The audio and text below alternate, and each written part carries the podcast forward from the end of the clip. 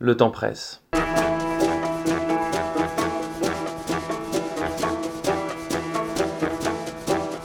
Qu'est-ce que le temps? Quelle est cette chose mystérieuse dont il semble pourtant que nous en soyons les architectes, au point que, selon l'état de notre conscience, notre ennui, une attente, un plaisir, il s'allonge et se rétrécit, passe avec une extraordinaire rapidité en situation de demi-veille, et disparaît même dans le sommeil. Dans l'espace, on peut voir les choses placées les unes à côté des autres. Dans le temps, c'est impossible. Mais on sent venir les choses ou les événements, les uns après les autres, on sent, on vit leurs avènements successifs, leur orientation. Précisément, pour les êtres qui changent, les êtres qui vivent, le temps est ce qui leur permet de sentir, ce qui fait exister pour eux la série successive des événements qui constituent leur vie. Le temps et la vie sont une seule et même chose. Le temps est notre propre vie, le déroulement de notre vie propre, et donc, pour l'individu comme pour l'humanité, notre histoire propre. Écrit Giuseppe Renzi dans La philosophie de l'absurde. Voilà, Inutile de commenter sur des dizaines de lignes cette citation de Giuseppe Renzi. Tout est dit. Nous vivons le temps qui fluctue et passe tantôt à la vitesse de l'éclair, tantôt à la lenteur de l'escargot. Ce temps que nous décrit le philosophe italien est le temps que nous expérimentons tous. C'est notre temps intérieur, subjectif. C'est l'expérience du temps vécu qui me donne envie de me jeter avec fougue dans ce qui me passionne et de fuir les tâches ingrates. Ce temps n'est absolument pas linéaire. C'est l'expérience de notre vécu quotidien et c'est ce qui nous fait dire Oh, ça passe vite ou encore Qu'est-ce que c'est long Ce temps subjectif qui est propre à chacun d'entre nous est le temps dont nous nous rappellerons, le temps de notre vie. Nicolas Mathieu écrit dans Leurs enfants après eux Il existait comme ça toutes sortes de ruses pour surmonter le désert, cette étendue uniforme de temps qui vous attendait au saut du lit, et pour de bon jusqu'à la retraite. Assine avait compris ça, son temps ne lui appartenait pas, mais il était toujours possible de duper l'horloge. En revanche, il ne pouvait rien contre cette évidence. D'autres volontés que la sienne dictaient leurs règles à son corps. Il était devenu un outil, une chose. Il bossait. Face à cela, on pourrait opposer une autre expérience du temps, celle de l'inlassable course de la trotteuse qui a le pouvoir de figer chaque seconde en un moment du passé.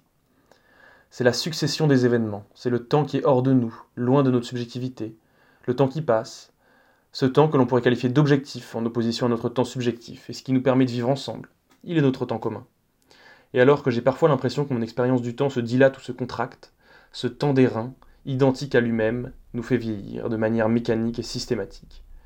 Ces deux temps cohabitent, ils se contredisent parfois lorsque la montre me ramène à la brusque réalité, quand le cours des événements me rattrape et arrête net ma confortable fuite du temps. C'est le temps qui nous fait peur aussi. Il a le visage de la mort, et notre emprise sur lui est la même qu'une étreinte dans du vent.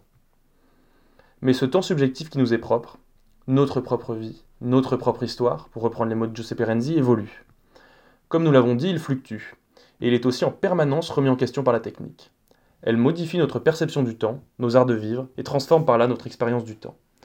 La technique est venue minuter, chronométrer, uniformiser le temps pour n'en faire qu'une ligne droite et régulière. L'histoire de l'homme et de la technique est une longue histoire d'amour à coups de je t'aime moi non plus. Elle est parfois là pour le meilleur, mais l'entraîne aussi vers le pire. Le temps n'a pas échappé à la règle.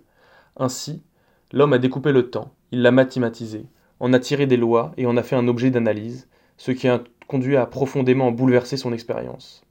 Aujourd'hui, une seconde est devenue la transition de 9 milliards 192 millions 631 770 périodes de la radiation, correspondant à la transition entre les deux niveaux hyper fins de l'état fondamental de l'atome césium-133. Mais avant d'en arriver là, il a fallu passer par de nombreuses et profondes remises en question. Et la révolution industrielle qui est apparue comme un monde foisonnant de techniques a profondément transformé le rapport que l'homme entretient avec l'horloge. Fiat Lux, et l'homme éclaira le monde. Le développement de l'éclairage public au fil des années transforme le quotidien des individus. Quand l'astre solaire se couche, c'en est un fait de cire, puis de gaz et enfin d'électrons qu'il remplace. La nuit est abolie et elle ne sera plus jamais noire là où il y a des hommes. Les milliards de petits soleils artificiels qui s'allument quand ils passent derrière l'horizon créent un jour sans fin. Lorsque la nuit tombe, on marche dans la lumière et la façon dont on vit est transformée. On a moins peur désormais. On peut même se mettre à travailler la nuit par exemple. La technique qui se développe façonne notre manière d'appréhender le temps. Désormais, on peut vivre autrement que selon la danse du soleil et de la lune. L'homme a conquis la lumière et la nuit ne s'abat plus comme avant. Elle se maîtrise. L'homme a certes conquis la lumière et la nuit, c'est-à-dire les jours, les heures, mais avec la révolution industrielle, l'extension du capitalisme marchand petit à petit à l'ensemble de l'Europe occidentale et bientôt à l'ensemble de la planète, l'homme s'est mis en quête de conquérir les secondes. Et un outil en particulier représente ce passage à la domination des minutes et des secondes, le chronomètre. Avec cet outil fantastique, le temps millimétrique, on le mesure et on transforme la manière dont on vit. Grâce à l'invention technique que représente le chronomètre et à sa diffusion à grande échelle, l'organisation du travail peut être totalement repensée et chronométrée. Qu'est-ce que la taylorisation du travail si ce n'est le chronométrage de chaque tâche d'un ouvrier sur une chaîne de production? Aujourd'hui, tout est chronométré. On a 10 minutes pour faire une présentation orale. On réserve une heure un cours de tennis ou de cuisine. On organise des compétitions afin de savoir quel athlète court le plus vite 100 mètres. Cette invention du temps, ou du moins son application à grande échelle, a été une condition essentielle à l'expansion du capitalisme et de la société de consommation.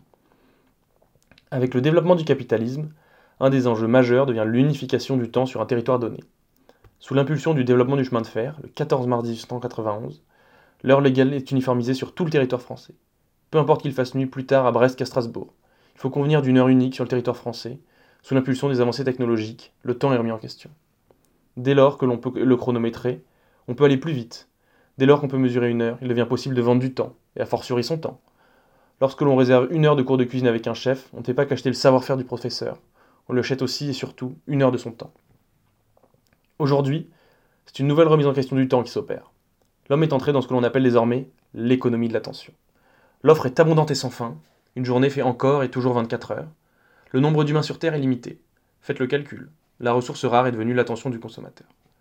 Dès lors, il faut tout faire pour le capter et la garder. Cette attention qui vaut cher et qui peut rapporter gros. Pour cela, armés de théories psychologiques toujours plus pointues, les voleurs de temps déploient tout un tas de stratagèmes pour nous faire utiliser le plus longtemps possible leurs services. Ainsi, on peut être exposé à la sacro-sainte publicité qui rapporte tant pour ces marchands d'attention. Le temps subjectif que nous expérimentons nous échappe, alors toujours un petit peu plus. On ne sait plus vraiment combien de temps on passe à scroller sans fin un fil Facebook, ou à regarder des dizaines de vidéos qui se succèdent en autoplay sur YouTube. Rien n'est laissé au hasard. Le temps disparaît complètement de ses services pour ne plus que nous soyons en mesure d'arbitrer notre comportement. Ce n'est pas pour rien que nos fils d'actualité sont infinis. C'est pour mieux que l'on se perde dans leur néant. Et l'autoplay sur les vidéos n'est pas là pour nous rendre service. Quoi de mieux qu'une bonne suggestion qui se lance toute seule pour nous laisser hagards face à du contenu qui nous plaît. Il n'y a plus de marqueur de temps dans les services que nous utilisons et qui se rémunèrent à notre attention. Rappelez-vous, si c'est gratuit, c'est que vous êtes le produit. Notre sens subjectif est encore une fois remis en question à cause de la technique et notre perception du temps objectif transformée. Il s'accélère et coule désormais entre nos doigts, comme le sable qu'impuissant on ne sait retenir. Mais si le gavage fait souffrir les oies, il est tout aussi néfaste pour l'homme. Notre temps finit par nous échapper, on ne le maîtrise plus. Notre sens subjectif, notre vie en fin de compte, devient dirigé par des algorithmes de suggestion et par l'utilisation de nos biais cognitifs. On se met alors à vivre la vie d'un autre, et on finit par mourir de notre vie. L'aboutissement de la technique aura provoqué l'anéantissement du temps, il serait peut-être temps de remettre les pendules à l'heure. Merci à vous d'avoir écouté. N'hésitez pas à vous abonner sur SoundCloud, Spotify ou Apple Podcast au podcast d'Homo Et nous, on se retrouve dans 10 jours pour un nouvel article.